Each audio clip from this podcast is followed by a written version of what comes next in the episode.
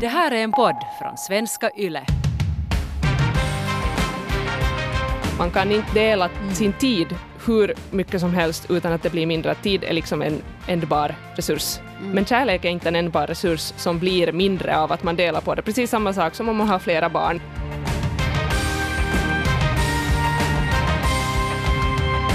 Vi lever ju på något sätt i en verklighet där vi är ganska förtjusta i att tänka att en relation det består av två personer, exempelvis en man eller en kvinna, men åtminstone inte nu några flera människor än så här. Det är liksom idealet och normen. Eh, men jag tycker ju inte att den här konstellationen verkar funka så hemskt bra för var och varannan människa skiljer ju sig nu för tiden. Mm, så verkar det vara. Och, och, och, kanske på senare år så har man också börjat vänja sig vid att det kanske finns lite annorlunda lösningar. Bara en sån sak som att man skilde sig var ju fullständigt otänkbart för inte så jättelänge sedan. Ja, det är ju en bra utveckling. Ja, det är en bra måste utveckling. jag ju säga för att man ska ju inte gå där i ett, i ett dödsdömt förhållande så det är ju ingen idé att försöka kämpa vidare. Man kan ju ha öppna förhållanden Mm. och det, det vet jag Hanna att du har gjort ett poddavsnitt om här för några månader sedan med Rika Suominen som har berättat om sina erfarenheter av det här. Ja, hon, hon skrev ju en bok på ämnet på det här med att ha eh, ett öppet förhållande. Och det är ju alltså det att du har ett förhållande med din kärlekspartner men sen är ni båda då eh, tillåtna att ha sexuella relationer utanför den här, eh, det här förhållandet. Eller sen att man går på en romantisk dejt eller gör någonting annat och sådär. Men att det är egentligen mera kanske tillfälliga förbindelser som man har då utanför. Lite som otrohet men med liksom Men partners med- välsignelse. Ja, men lite en sån här OK-stämpel. Ja. Så det är ett sätt. Sen finns det någonting annat också som vi ska prata väldigt mycket om idag. Och det är det här med polyamori. Eh, hur, hur, vad är skillnaden mellan, mellan eh, att ha ett öppet förhållande och att vara polyamorös nu egentligen? Har, har du fått klart för dig det? Ja, jag, har, jag vet sådär på ett ungefär, men det kanske är ändå bättre om vi, vi, vi låter experterna berätta. Men jag tror ju att det är så här att i ett öppet förhållande så har du den primära relationen och sen har du då kanske eh, att du träffar andra sporadiskt utanför. Säg att du åker på tjejresa till Barcelona så kan du då ligga med Pedro där om du vill. Utan att det är liksom något problem med det. Medan vet du, att om du är Oj, ett, Pedro. Ja, Pedro. Härliga Pedro i Barcelona. Vet du, Så då kan du göra det och det är liksom okej. Men sen om du är polyamorös så då har du liksom flera kärleksrelationer på samma gång. Och det är uttryckligen relationer, Ja. inte, inte flings. Uh, ungefär så här har jag också uppfattat det. Det kan hända att vi är helt ute och cyklar och därför är det ju tur att vi får hit en gäst som faktiskt vet hur det här går till. Det är Linn Wilhelmsson som faktiskt lever polyamoröst. Uh, jag måste ännu säga det där att nog är det ju svårt det här med att hitta en partner som ska liksom, man ska kunna kruxa för alla boxar. Du är en underbar samtalspartner. Du är en älskande förälder till våra gemensamma barn. Och det, vi har ett fantastiskt sexliv och vi är intresserade av samma saker. Och vi går på opera och, och vi spelar Playstation för vi gör allt tillsammans och vi är som ler och långhalm. Är det, liksom ens, är det någon idé ens att hoppas på att, att hitta en person för det där? Kanske det är riktigt smart att ha lite olika människor då för, för olika luckor. Varför inte? Jag, jag tror ju själv att det här är ingenting för mig. Men, men jag tror ändå att det är bra att ha ett öppet sinne. För, för som du sa Eva, att en människa ska uppfylla alla dina krav är ganska orimligt. Men hur funkar det här egentligen i praktiken? Hur får man ihop ett polyamoröst förhållande? Ja, det ska vi få lära oss mer om nu.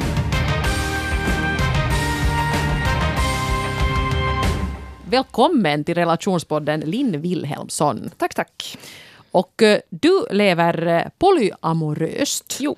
Och eh, ja, kan, kan du lite förklara hur, hur det går till i praktiken? Hur ser liksom den här konstellationen ut för din del?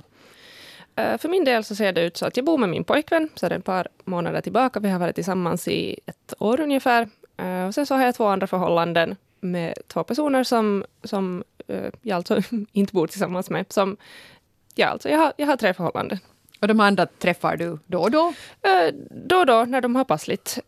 Min ena partner som jag har varit tillsammans med i det blir åtta år nu snart, så han har eh, ett litet barn så att det tar liksom första hands prioritet. Vi hinner inte träffas så där riktigt mycket och särskilt nu under coronatider så har det ju inte varit kanske riktigt så praktiskt att träffa andra än de man bor med.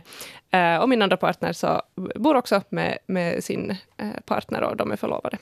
Mm. Så det, det, det är ganska mycket människor involverade i i den här livsstilen? Mm, ja, det, jag antar man kan säga det så, ja. Mm. Uh, hur, hur brukar utomstående reagera på det här arrangemanget? Hur öppen är du med det att du lever polyamoröst? Mm, det beror på hur man, vad man menar med utomstående. Så där att jag äh, går inte direkt liksom och, och skyltar om det och pratar om alla mina partner, utan om till exempel på arbetet så kan jag bara helt enkelt prata om att jag var på kaffe med, eh, eller liksom, jag var till, inte vet jag, djurparken med min partner, så utgår alla ifrån att det är den personen som jag bor med.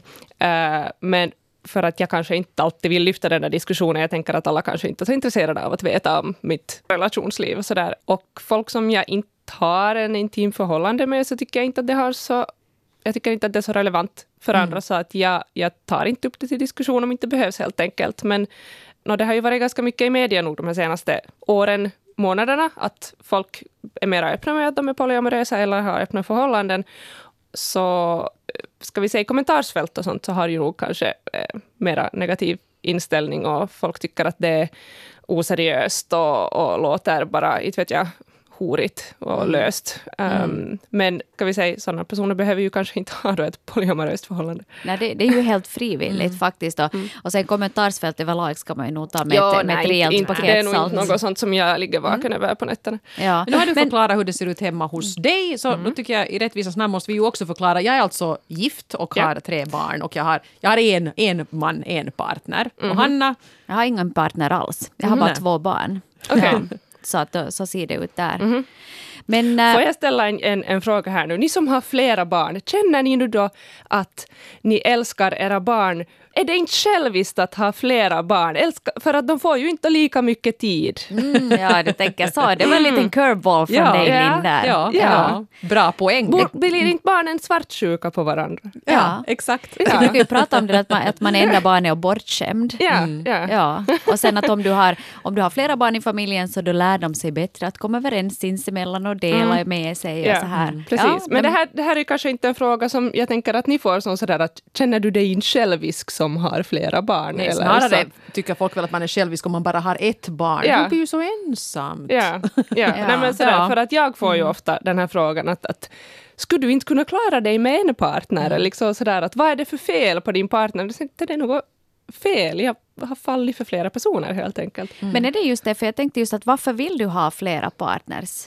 Inte det nödvändigtvis så att jag vill eller söker efter flera partners, men jag har fallit för flera personer och jag älskar flera personer och då jag har möjligheten att agera på det och det liksom inte finns någon som... Det finns ingenting negativt i det så, och ingen är liksom emot det och det är med allas samtycke så ser jag inte varför jag inte skulle. Nej. Mm.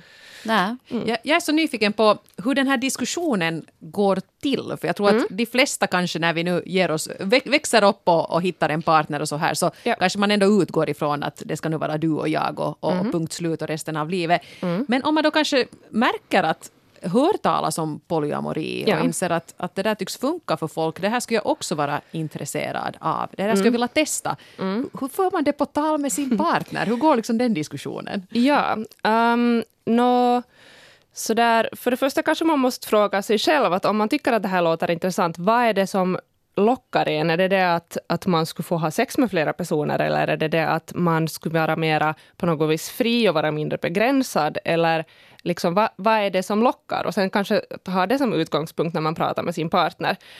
Och just sådär att de flesta som du sa, när man kommer in i ett förhållande så utgår man från den här normen att ja, men nu kommer det ju vara både, bara du och jag, ingen annan, mm. typ resten av livet. Ja. Um, och det, sådär, det är säkert ganska Plus att vi lever förfärligt länge ja, för tiden. Ja, precis. Så det här resten menar, av livet kan vara en ganska lång tidsperiod om ja. man är 20 när man träffas. Yep.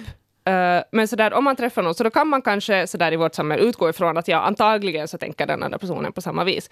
Men det kan ju vara en helt bra diskussion att liksom helt bara pratas. Till exempel att vad tycker du är otrogenhet? Tycker jag är mm. någonting som alla skulle borde prata om. För att det är ju en sån där sak som, åtminstone när jag växte upp så, så pratar man i, i det här skvallertidningar och sånt, så att ja men vad är egentligen otrogenhet? Är det otrogenhet att kramas med en, mm. en, en mm. manlig kamrat? Är det otrogenhet att tänka sexuellt om någon annan och sådär. Så varför pratar man inte helt enkelt med sin partner om det här? Vad tycker du är okej? Alla Va- har säkert en individuell gräns där, Ja, att var, var är precis. too much för mig? Precis. Men det kan gå på hemskt olika ställen tror Nej, men jag. precis, så jag tycker att det skulle vara...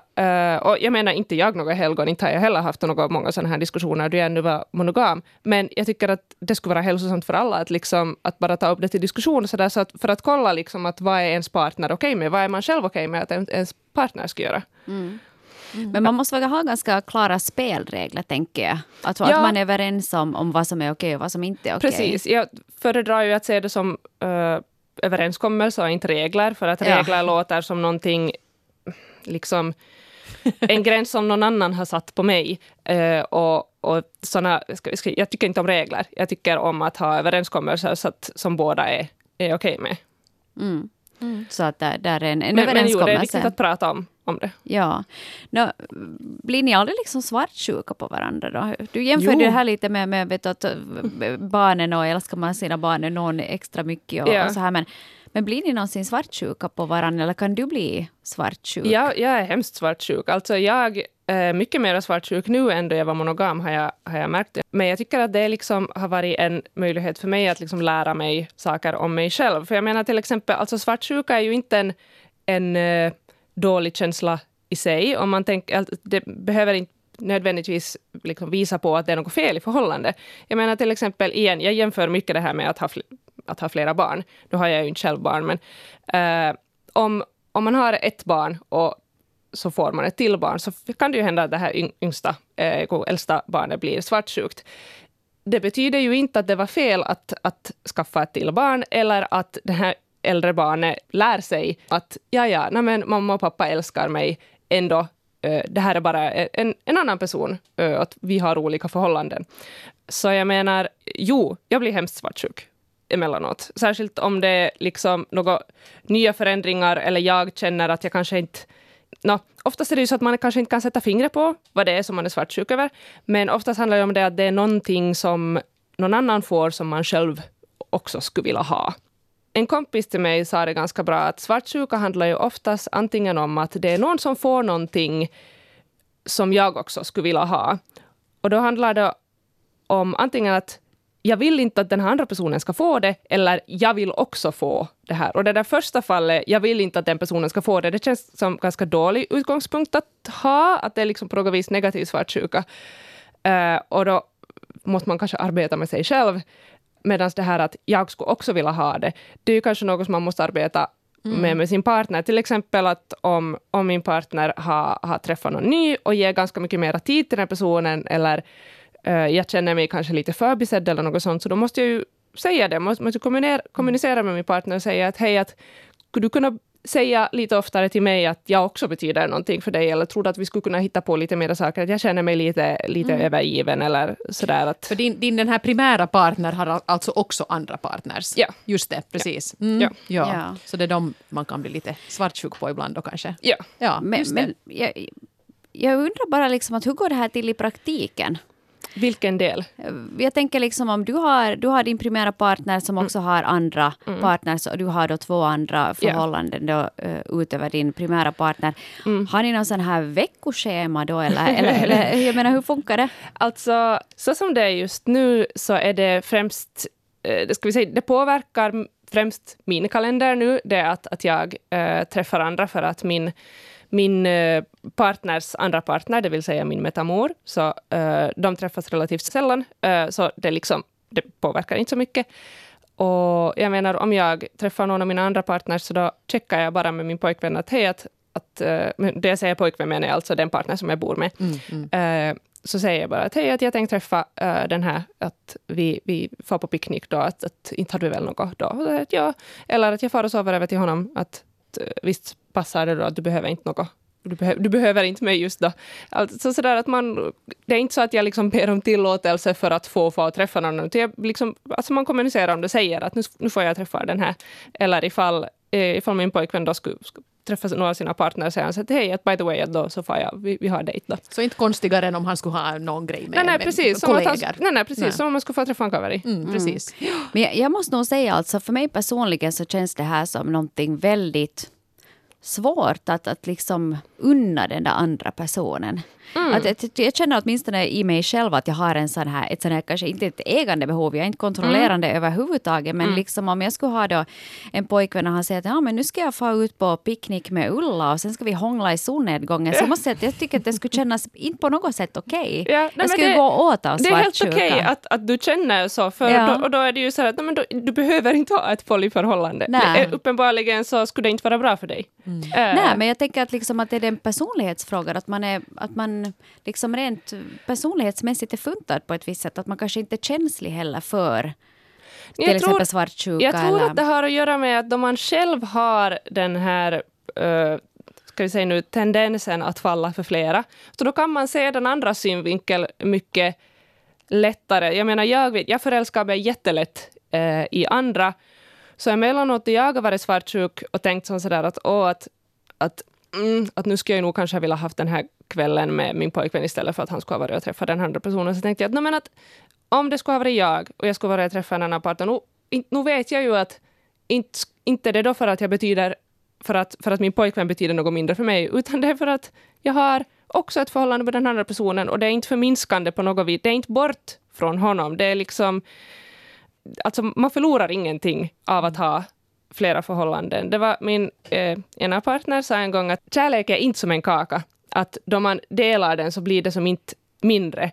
Tid är däremot en kaka. Man kan inte dela sin tid hur mycket som helst utan att det blir mindre. Tid är liksom en eh, ändbar resurs. Men kärlek är inte en ändbar resurs som blir mindre av att man delar på det. Precis samma sak som om man har flera barn. Som med barn, och man undrar ju när man väntar sitt nästa barn att kommer det att vara möjligt att ha så här mycket kärlek, Ja, ja. liksom dubblera, och det kan man ju, Ja, ja. har man ju insett. Japp. Ja. Men ibland brukar de nog säga att man äl- älskar sina barn lite olika mycket.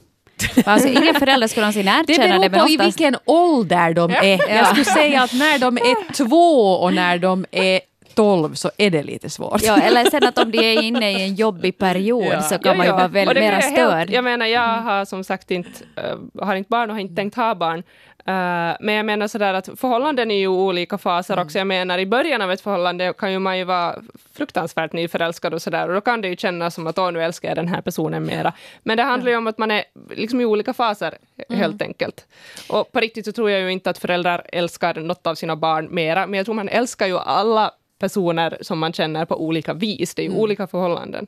Jag blev fundera på det här med svartsjuka. Jag tror att vi, jag har, jag har yrat på om det här i något tidigare poddavsnitt, kanske när vi pratade just om svartsjuka. Att, att jag tycker att jag med åren har insett att det som skulle, jag skulle ha allra svårast för är inte det här kanske att, att min partner skulle bli förtjust i någon annan eller tycka att någon annan är snygg eller vilja ha sex med någon annan. Men det som skulle riva till är om någonting till exempel fantastiskt skulle hända honom, han skulle få veta att han har fått, ett, han har fått sitt drömjobb och han först ringer till någon annan. Att jag vill liksom, det viktigaste för mig är att jag ska vara den här nummer ett i det här, liksom den här livskamraten. Ja. Men det kanske man inte alls behöver kompromissa bort i en sån här konstellation som din, för du har ju den här liksom Nej. number one partnern Precis. ändå. Eh, nu är ju alltså min situation är den att jag, jag har en primärpartner. Liksom, ehm, om man ska prata termer så talar jag då om primärpartner och sekundärpartner. Primärpartner för mig är liksom helt enkelt bara den jag bor med och planerar att bo med resten av mitt liv. Då kanske. The one, men inte the only one. Ja, Ja. ungefär. Ehm, men alla som är polyamorösa har ju inte det så, utan det. eh, vissa har, alltså, har det inte på något vis hierarkiskt, utan har liksom, alltså, på samma vis som man kanske inte sätter kompisar i hierarkier. Eh, Exakt. Ja. vad var din fråga? Nej, just det här med att, att man, man kan ändå ha liksom den här viktigaste personen. ja, just det, precis. Man, Men för, mig, för mig är det så att jag vill, jag vill, jag vill också på samma vis som du var den där, att om någonting Alltså jag vill vara den första personen som han går till, gärna. Då vet jag så att, att eh, inte, är alltid, inte är det i allt, för att jag är inte alltid hans liv. Eh, och det är någonting som jag tycker är hälsosamt att acceptera för mig. Eh, sådär att jag, jag kan inte vara allt för min partner. Det tror jag inte att någon kan vara. Och särskilt i polyamorösa förhållanden så tycker jag det är bra det här att man, alltså en partner kan och behöver inte liksom fylla alla ens behov. Därför man sätter ju nog mycket mycket krav om man då tycker att nu ska man hitta den här ena personen Mm. och vi ska liksom klicka sexuellt och vi ska kanske kunna tänka oss att bli föräldrar ihop och vara goda och jämställda föräldrar och Mm. Japp, vi ska och ha gemensamma intressen. och ja. intellektuellt Ja. och, och liksom sådär. Att det, Man ska vara en spirituell samma- samtalspartner och, och ja, det, det, det, är nog ganska svårt. Det är mycket krav man ställer på en person då. Och förstås äh, vet, vet jag att folk tänker sådär ja, men jag får ju alla de här andra behoven eller vissa, vissa behov då kanske uppfyllda genom liksom, vänskapsförhållanden Ja. och sånt. Så det är så att, ja men bra.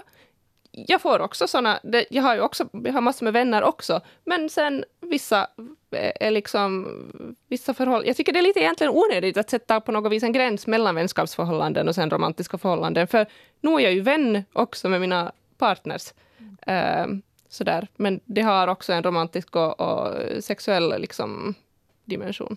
Men skulle du säga, för vi pratade om det också Eva i något avsnitt här, att om man har en typ, Mm. att man brukar oftast falla för en, för en viss typ av människa. Att man Jo. kanske gillar att den ska se ut på, på ett så visst sätt och den ska ha sådana och sådana kvaliteter. Så, så hur är det med dig då? Du har de här flera olika förhållandena. Då, har du liksom en, en, prim, en viss typ? Som Ser du ett mönster? Ser du, ser du ett mönster i alla de här eller är de helt olika från varandra? Det, det skulle ju vara jätteroligt att kunna säga att, att nej, de är liksom från eh, det ena liksom till det tredje liksom är helt olika från varandra, men de är nog ganska, ganska sådär, utseendemässigt särskilt. Vi har ett skämt äh, i vänskapskrets att, att Linn och, och långhåriga karrar Ja. Det, det, sådär då, då, jag, då jag träffade min, min nuvarande pojkvän så, så pratade jag om det med, eller jag nämnde åt min, min ena partner och så gick han, gick han till Facebook och kollade sådär vem, vem jag hade eh, typ lagt till som vän eller något sånt där. Så sa han att ah, jag ser en långhårig man här, är det han? Ja, Så, Precis. Klart som korvspad. Ja, ja. ja nej, men sen också, no, jag har absolut en typ sådär lite nördig, uh, långhårig man. Ja, ja det, det är bra. Ja, alla har vi ju en typ, så att det, Ja. det är alltid ens, ens inte, personliga inte säger det, preferens. alla faller inte, i- det är inte bara så att jag bara faller för sådana, men det har nu råkat sig. Det råkar sig bli så, ja. ja. Hör du, uh, Linn, jag måste fråga dig, dig ehm, vi var inne lite på det här med, inte nu regler, utan överenskommelser Mm. i de här eh, relationerna, så, så kan man bryta mot dem. Vet du, som annars har man just det här att man säger till exempel att ja, det är fel att vara otrogen, eller att det är fel att Mm. inte eh, göra det si eller så. så fin, kan man liksom bryta förtroenden när man är polyamorös? Ja, vad, vad, finns det något sådant svek? Jag har svårt på något vis att eh, tala om otrogenhets liksom, begrepp överlag inom polyamori, för att det handlar ju mera om Alltså just så sådär att vad är otrogenhet när man ändå får ha liksom nära band till andra personer. Så då handlar det mer just om sådär att vad är ett svek. Vissa saker har jag nog inte heller pratat om med min, med min partner, till exempel som att är det ett svek att ljuga? Eh, jag tycker ju naturligtvis att det är det, men jag tycker det handlar ju om att vill man vara ett asshole eller inte. Eh, liksom att Ja, vår eh, överenskommelse ser nu ut som så till exempel att, att vi uppdaterar den andra, eller uppdaterar, och vad tekniskt det lät. Vi pratar Eh, med varandra om det är så att vi träffar någon annan och liksom berättar om det händer någonting viktigt med, med någon annan. Till exempel att, att, ja, att hej, att jag, jag träffar den här personen och vi, jag tror att vi kanske flörtar lite eller något sånt. Att den andra liksom, något som man tycker att det här om om det var jag så skulle jag vilja veta om det här hände med, med min partner ungefär jag skulle säga det som ett svek om jag skulle få reda på att min pojkvän skulle ha träffat någon annan i några månader och inte berättade det åt mig, oavsett om det skulle sen ha varit liksom att de ens skulle ha inte träffats fysiskt eller något sånt, för jag tycker att det är en sån sak som, som vi ska prata om. Eh, och sen när det kommer till liksom rent vad ska vi säga, ganska konkreta uh, överenskommelser, så liksom naturligtvis säkert sex. Att inte låtsas som att man är singel eller låtsas som att man är mono, för att det är på något vis som att osynliggöra ens, ens partner. Och sen dessutom då är det ju att ljuga, ljuga mot en, den, den andra personen. Eh, Så att absolut tycker jag att man kan svika sin partner också då man, om man är polyamorös. Inte det är ju som nå- någonting som vi är eh, sådär avskärmade från. Men, men det handlar ju kanske då som, om olika saker. Men hur är det då om, om du träffar någon ny och blir förtjust och det verkar liksom gå i en, i en lovande riktning. I vilket skede förklarar du det här åt den personen? Ja, att vi har ett sådant här system, så hur skulle det vara? no, det är ju nog jättesvårt, liksom sådär, för att om man, om man berättar för tidigt, så då tänker man att nu kommer jag skrämma iväg den här stackaren.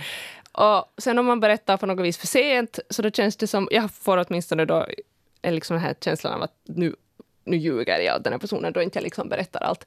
Men det har nu blivit så att jag, jag har slutat falla för människor som inte är polyamorösa för, eller sådär försöker aktivt att se till att det åtminstone inte går vidare för det är för jobbigt. Jag har också fallit för folk som, som har varit eh, mono och har varit singel eller sen folk som har varit sådär eh, öppna för tanken att vara i ett polyförhållande men inte har varit det förr.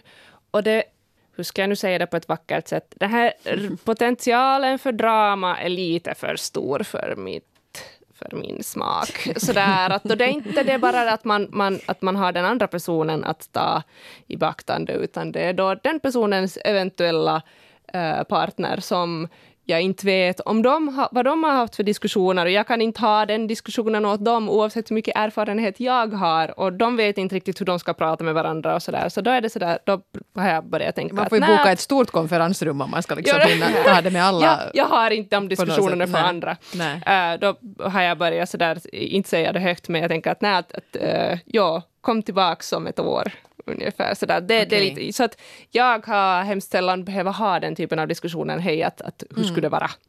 Uh, för att jag, jag uh, träffar mest folk som är poly.